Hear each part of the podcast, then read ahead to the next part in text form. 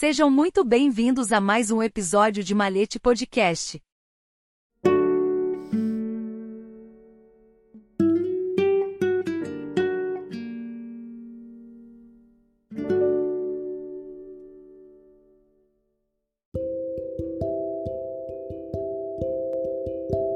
Somos realmente maçons? Por Gabriel Angelescu. A maçonaria é uma fraternidade envolta em mistério. Podemos dizer isso não apenas por seus símbolos e cerimônias, mas também pelas definições que certas organizações maçônicas e certos maçons lhe atribuem. Aprendemos, portanto, de duas fontes, representando os dois pilares predominantes da fraternidade, a inglesa e a francesa, que a maçonaria é uma das mais antigas organizações sociais e caritativas do mundo ou uma instituição iniciática por excelência secular, filosófica e progressiva. Uma terceira definição, perpetrada nos Estados Unidos, que encontramos é que a maçonaria é uma organização dedicada a tornar homens bons melhores. Se fôssemos autossuficientes, poderíamos nos limitar a essas definições. Mas como somos maçons e devemos estar constantemente em busca da verdade, poderíamos dissecá-los e analisá-los para formular uma quarta definição, diferente das anteriores. Embora nos encontremos em lojas, fazendo contato com homens pertencentes a diferentes culturas, origens sociais e cultivemos o princípio da ajuda mútua, pode ser um erro dizer que a maçonaria é uma organização social e de caridade. Se reduzíssemos a isso, não passaríamos de meros colaboradores vestindo aventais bobos e participando de cerimônias sem sentido. Para atingir tal objetivo, precisaríamos apenas de uma caixa registradora, um caixa e alguns bares onde podemos nos encontrar para perder tempo, socializando sem nenhum propósito específico. Embora os graus da maçonaria contenham certos aspectos filosóficos, Reduzi-la a uma organização puramente filosófica significaria que ela não tem nenhuma semente de verdade conhecível e que todas as interpretações de seus símbolos são deixadas para a invenção de nossas próprias mentes. Estaríamos assim colocados na posição de procurar dentro dele algo que nunca poderíamos encontrar. Embora com a ajuda das lições de moral que os graus da maçonaria nos oferecem possamos dizer que podemos nos tornar melhores, devemos levar em conta o fato de que podemos ser boas pessoas sem ser maçons. Seria uma tentativa de transformar a fraternidade em um culto se disséssemos que só os maçons são boas pessoas e que não se pode ser uma boa pessoa sem a maçonaria. Em relação à população global, o número de maçons é muito pequeno e não podemos ter certeza de que apenas alguns milhões de pessoas sejam boas ou interessadas em se tornar melhores, visto que nem mesmo temos certeza de que todos os maçons estão interessados nesse aspecto. Então, o que é a maçonaria afinal? A maçonaria é uma organização tão misteriosa que para a maioria de seus membros ela mesma é um mistério, e tão conspiratória, pode-se dizer para quebrar as ilusões de certos profanos, que existem irmãos dentro de suas fileiras que parecem conspirar no maior dos casos. Todas as conspirações possíveis, aquela contra a própria natureza humana, dotada de razão e de uma inteligência que os animais não possuem. Ao mesmo tempo, é uma organização com um propósito nobre, tanto para os irmãos que têm olhos para ver e ouvidos para ouvir, quanto para os profanos que, podendo observar isso, batem as portas do templo e pedem para ser recebido a fim de se juntar a ela para sua missão superior.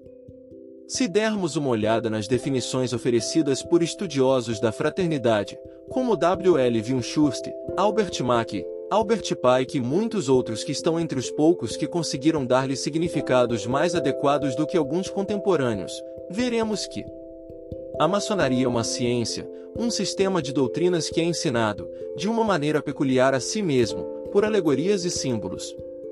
Albert Mack, The Symbolism of Freemasonry, mas a maçonaria não é feita para almas frias e mentes estreitas, que não compreendem sua elevada missão e sublime apostolado, Albert Pike, Moral e Dogma.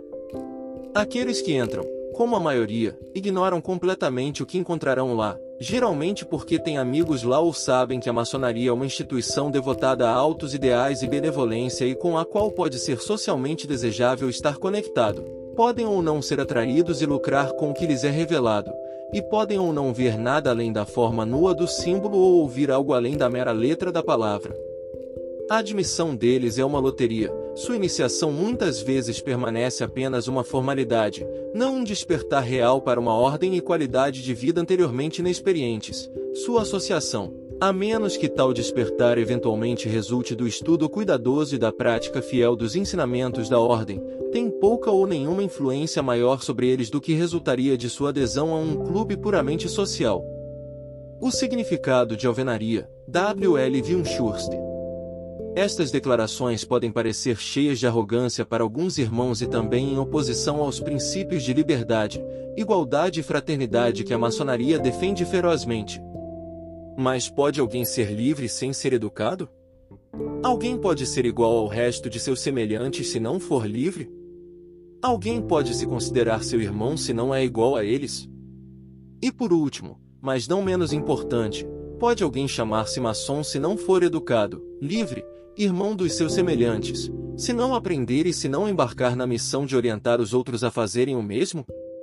Eis quão importante é a educação de um homem que deseja tornar-se maçom, e quantas desvantagens são trazidas à maçonaria por aqueles profanos que se juntam para fins mesquinhos, mas que encontramos entre nós e reconhecemos tais como irmãos. Podemos aprender sobre tais irmãos no artigo de Albert Mack intitulado Lendo Maçons e Maçons que não leem. Um mestre maçom que sabe muito pouco, se é que sabe alguma coisa, do grau de aprendiz anseia por ser um cavaleiro templário, o auge de sua ambição é usar a cruz dos templários em seu peito. Se ele entrou no rito escocês, a loja de perfeição não o satisfará, embora forneça material para meses de estudo. Ele subiria mais rapidamente na escala de classificação, e se por esforços perseverantes ele pudesse atingir o ápice do rito e ser investido com o grau 33, pouco se importaria com qualquer conhecimento da organização do rito ou das lições sublimes que ensina. Ele atingiu o auge de sua ambição e pode usar a águia de duas cabeças. Esses maçons se distinguem não pela quantidade de conhecimento que possuem, mas pelo número de joias que usam. Eles darão 500 reais por uma medalha, mas não 50 centavos por um livro. O mesmo estudioso visionário afirma ainda que a maçonaria se deteriorará em clubes sociais ou meras sociedades beneficentes. Com tantos rivais nesse campo, sua luta por uma vida próspera será difícil. O sucesso final da maçonaria depende da inteligência de seus discípulos. Na era da internet podemos facilmente observar o fenômeno maçônico global e como suas palavras estão começando a se tornar realidade. Vemos cada vez mais membros para quem é mais importante debater se seu anel maçônico deve ser usado com as pontas para dentro ou para fora, cada vez mais que se sentem lisonjeados com os títulos e distinções que usam e se sentem infalíveis. Vemos em certas áreas do mundo como ele declinou ainda mais do que Albert Mack e outros previram, lojas inteiras ou grandes lojas inteiras se tornando negócios ou clubes de lobby político sob a cobertura da chamada maçonaria que só eles conhecem. Vemos como a maçonaria tem cada vez menos inimigos por fora e cada vez mais por dentro, e a principal causa disso é a falta de compreensão do que a maçonaria realmente deveria ser. Somos mais de 6 milhões de membros, pertencentes a diferentes grandes lojas, lojas, ritos, mas que têm essencialmente a mesma missão, o progresso de nós mesmos e da humanidade rumo à liberdade.